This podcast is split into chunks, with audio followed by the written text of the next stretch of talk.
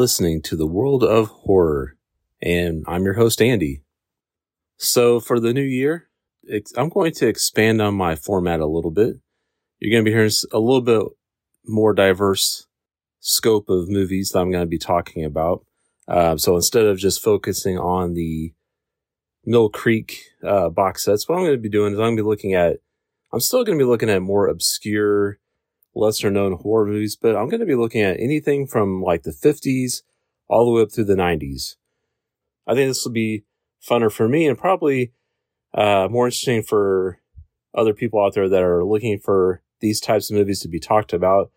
Um, just have a wider pool to pick from and uh, maybe, you know, uh, find something a little more interesting than what I've done in the past.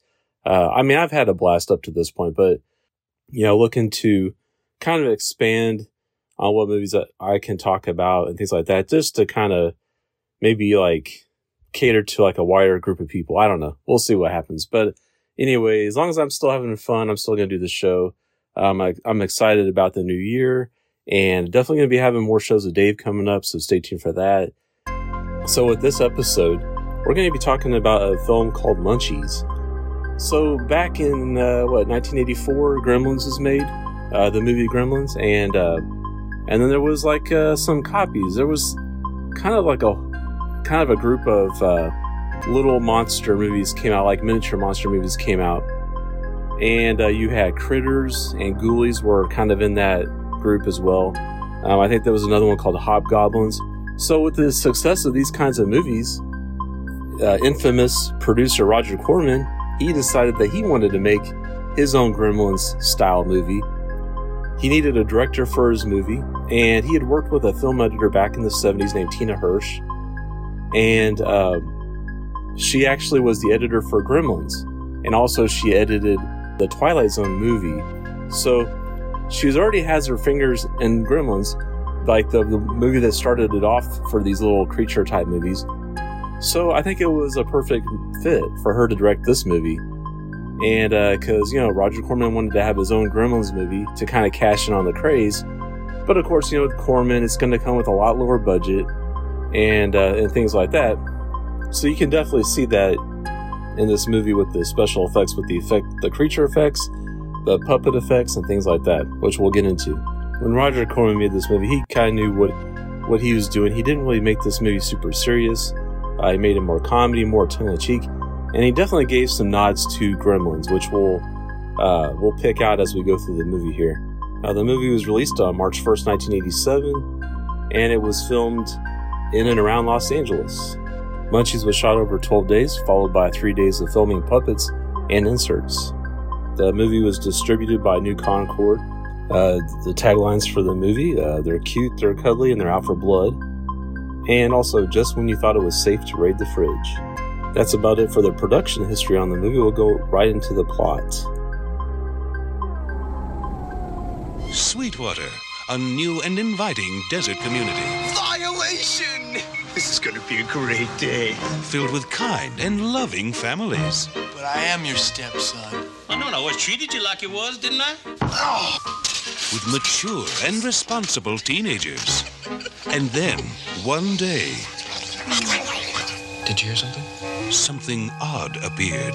Paul, This is incredible. Exactly what they are is uncertain. I'm South American cockroach, Dad. I'm out of here. Their origins are somewhat hazy. It's an alien. Amigo? Maybe an illegal alien. And while their manner can be quite charming, He's so cute. Can't we take him out of the bag now? their habits can be a little bizarre. Paul, not so rough. I haven't done anything yet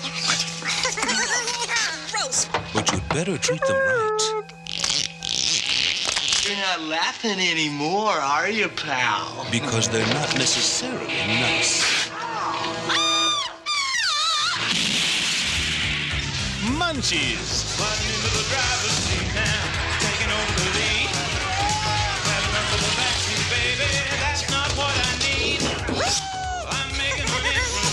Here, kitty, kitty, kitty, kitty.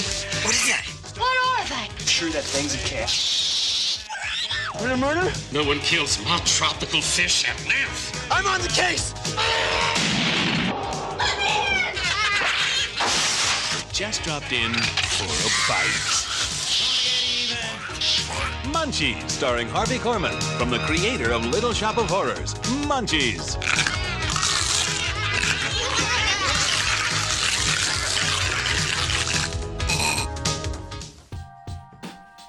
For the plot, we have an archaeologist. Uh, his name is Simon, and uh, Simon is played by actor Harvey Korman, and he's he's a pretty recognizable face. People will recognize him in uh, some Mel Brooks movies, kind of irreverent comedies like Blazing Saddles, History of the World Part One, uh, Dracula, Dead and Loving It, things of that nature. And also, he was in some TV shows, Love Boat and Mama's Family, kind of some mid '80s uh, TV show classics there. And so uh, Simon, he's an archaeologist. He's doing a dig in Peru. He has his son, uh, Paul, and uh, who is played by actor Charlie Stratton. And Charlie Stratton has did some uh, had some TV roles, but that's about it really. Um, he has his son Paul with him, and Paul's an aspiring comedian. Uh, of course, Simon is trying to discourage this as every chance he gets because he says he's not funny. and so uh, they find this cave in Peru, and they have some of the locals there helping them uh, decipher some of the. Uh, they found some stone carvings in a cave. It looked like an old temple or something, and so the uh, locals are helping them to uh, translate the carvings. And you know the locals are very scared of this cave. They really don't want to have anything to do with it, so they they all kind of abandon the dig site. But while Simon and Paul are in the cave, they find this little creature that's kind of hiding out in the cave, and so they, uh, you know, they get a duffel bag and they get the creature to get into the duffel bag. I think they give him some milk duds or some kind of candy, and the creature's very happy with that. So it gets in the duffel bag and they zip it up and they take it back with them to America. Oh, and so the archaeologist Simon, he is really into aliens and like the ancient aliens type stuff. So he thinks that the creature's an alien. So he's very excited and he wants to take it back to America to show off some of his professor friends and to really get the credibility that he's seeking in his research. And it's funny, like, so they get back to America, no problem. I'm just, I'm just wondering, how did they get that duffel back through customs? I mean, because the creature could actually talk and was moving around and things like that. I mean, I guess they could have had it as a carry-on, but still. And so when Simon and Paul land back in America at the airport, they meet Paul's girlfriend Cindy, and Cindy's played by the actress Nadine Van der Velde. And sh- this actress, she was the daughter in Critters that was re- released just the year before. And this movie definitely has that feel. I think it, it's very much more comedic, but it does really have the feel of Critters. I think, um, kind of a little bit more than. I mean, it's kind of a mix between Critters and Gremlins, really. And so Cindy, you know, is driving them back home, and as they kind of get back into the little town, they're speeding and they get pulled over by uh, the local deputy Eddie. And Eddie is kind of like the local deputy Dewey. He's he's not very smart, you know, but he's his father's the sheriff, and so of course he gets to be a deputy.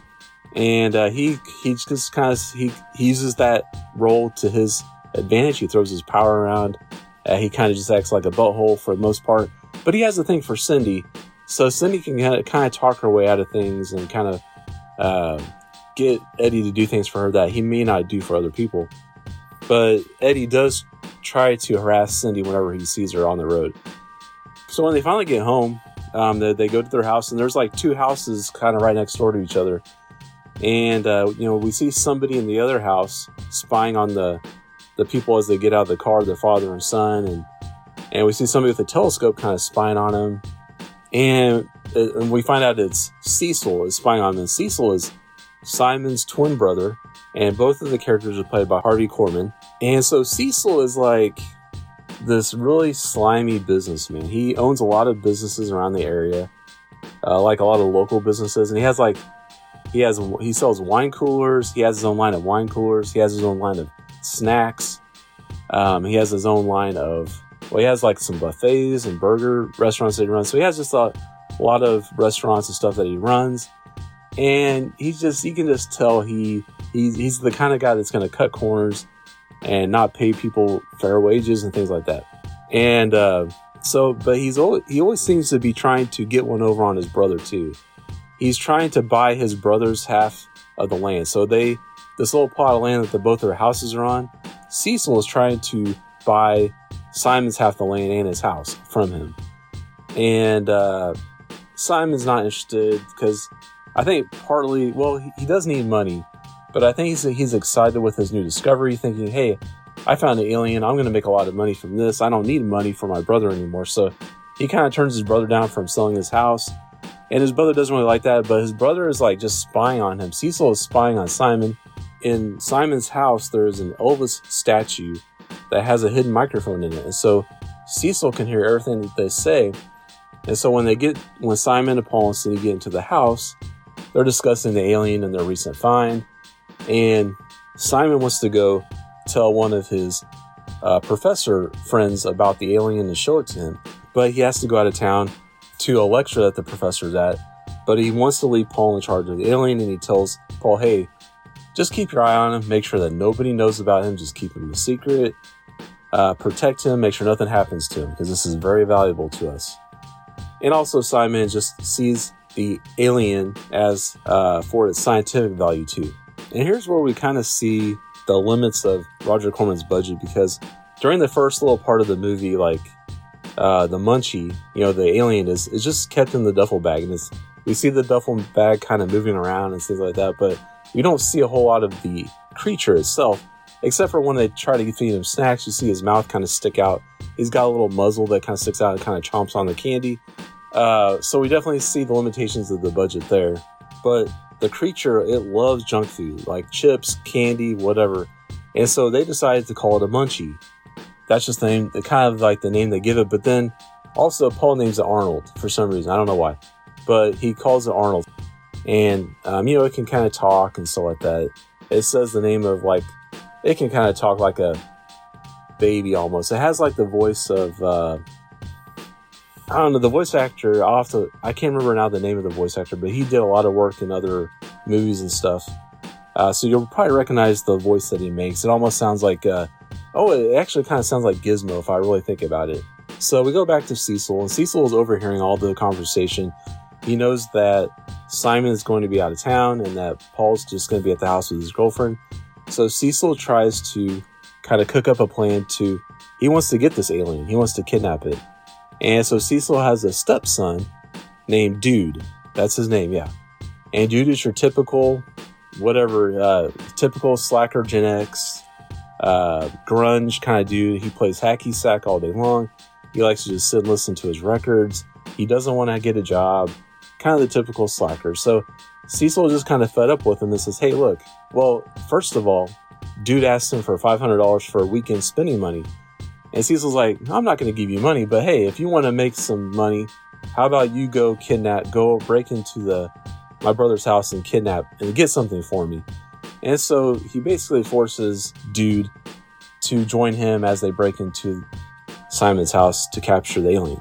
And so Paul and Cindy leave Arnold downstairs by himself because Arnold also loves TV. So they turn on the TV, and uh, oh, and they also give him like a Playboy magazine. I don't know. So? They they stick this Playboy magazine in the duffel bag, and then like the munchie starts like getting really excited, and something else is going on, and they're not really sure. So anyway, so they leave Arnold to his own devices, and Paul and Cindy go upstairs for quote unquote sleazy teenager sex. And so while they're occupied, Cecil and Dude sneak into the house. And it's funny because we do get a scene of Paul and Cindy upstairs, quote unquote, having sex, and they're just kind of wrestling under the covers and shooting each other with these little toy laser guns. I don't know. Maybe that's what some people do. I don't know. Who am I to judge?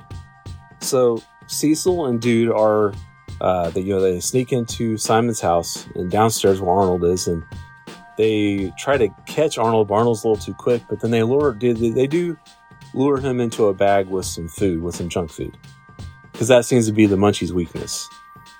So they take him back to Cecil's house Cecil has to leave and go pick up dude's adopted mother. It's kind of a complex story, but anyway, he has to go pick up dude's mother, and he tells dude, "Okay, you watch this little alien, this little creature. Make sure nothing happens to him, And uh, so he leaves. Cecil leaves, and so it's just Dude and Arnold in the house. Dude is just wanting to listen to his records, but Arnold's wanting to play around with these pool uh, balls. There's like a pool table in the room, and so Arnold is kind of bouncing around these balls, and Dude is just getting super annoyed with Arnold and tells him to stop it, and kind of throws him up against the wall and kind of smacks him around a little bit. Arnold gets mad and like his like claws kind of grow out, his teeth grow out or something. He gets goes into like beast mode, and he starts getting vicious right back at Dude. Another another reason why Dude is annoyed with Arnold with having to watch Arnold is because Dude has like a hacky sack convention he wants to go to. And man, I remember hacky sacks back in the 90s.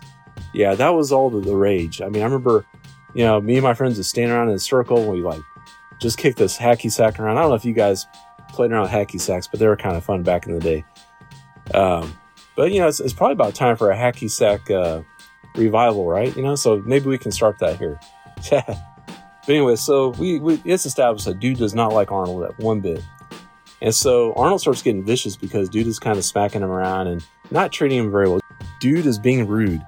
And uh, so they kind of have this little skirmish where dude is trying to wrestle around with Arnold. Arnold's kind of like biting him and scratching him and stuff. And and dude finally gets a uh, well, dude actually gets a shotgun and actually shoots Arnold.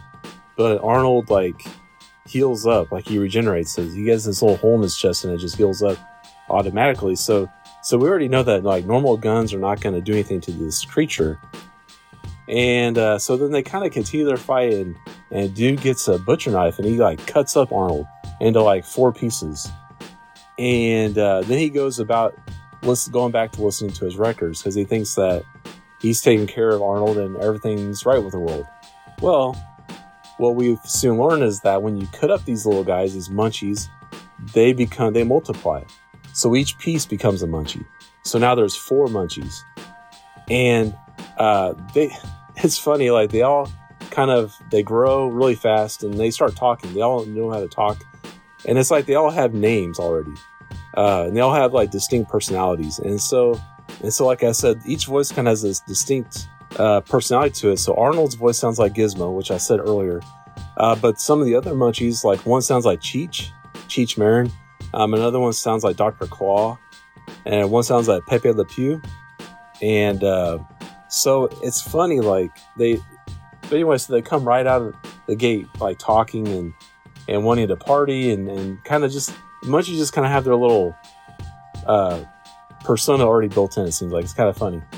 So anyway, dude is listening to his records, and so the the munchies kind of sneak up behind him, and they crank up his stereo really loud. And I guess I guess that kills him because the next thing we know, after Cecil picks up Dude's mother from the bus station, they come back and uh, they have this little conversation about how Dude is actually her stepson or her adoptive son. Like she adopted Dude because she thought he was so ugly and stupid or something like that. It's like, wow, that's a that's a great role model there. Um, so anyway, so they get back to the house, Cecil and the mom does, and they see that the house is just trashed. And and then they find dude's dead body. So I guess turning, cranking up the volume actually killed him. I don't know. Uh, but we don't really see his body. Like in this movie, there's really very little, no, very little gore. There's really no gore at all. There's some scratches. You see some little minor bite marks, but that's about it. So they find dude's dead body, but uh, Cecil's actually more upset because his fish have been killed. He has one of those big, like, I don't know, 40 gallon fish tanks in his living room, and all the fish are dead he's more upset about his fish dead than dude being dead. And uh, so anyway, they call the police. Eddie comes over, you know, and and it just kind of goes from there. Like we have the munchies kind of going around town causing havoc.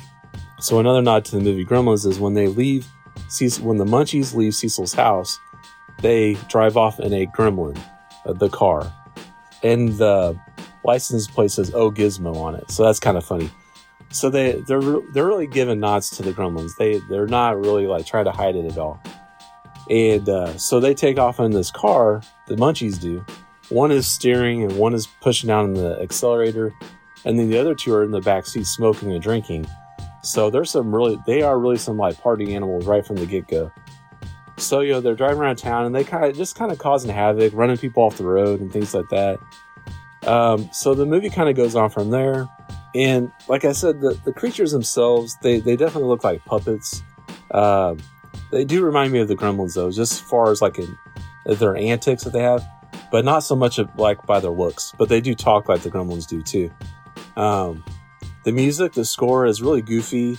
It's just really kind of kooky, um, which really just lends to the comedic atmosphere of this movie. Like I said, it's kind of categorized as horror, but this movie is really a comedy. Um, there's very just little horror aspects to this movie whatsoever.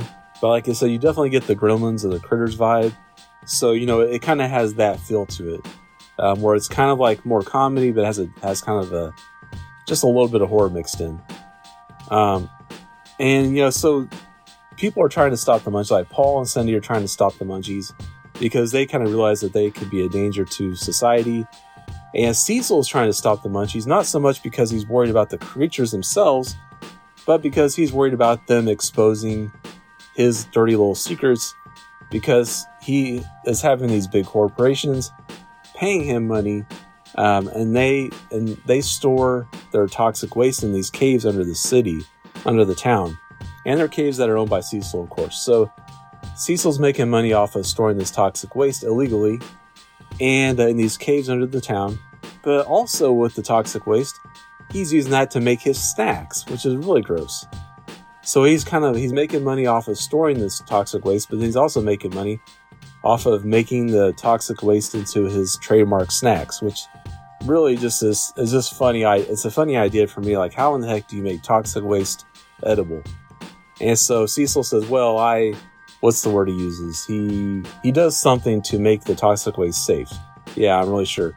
But it's funny because Cecil is kind of the picture of like the ultimate capitalist, kind of like sleazeball sees, you know, he's the guy that's going to make a buck any way he can. He doesn't care what it does to the environment or what it does to his fellow man. Just anything he can do to make a buck, that's what he's going to do. So you really kind of get a dislike for Cecil and the things that he's doing. But Cecil also has pull with the sheriff, and so he uh, he has the sheriff on his side, and so they're going around town trying to trying to find the munchies to stop them.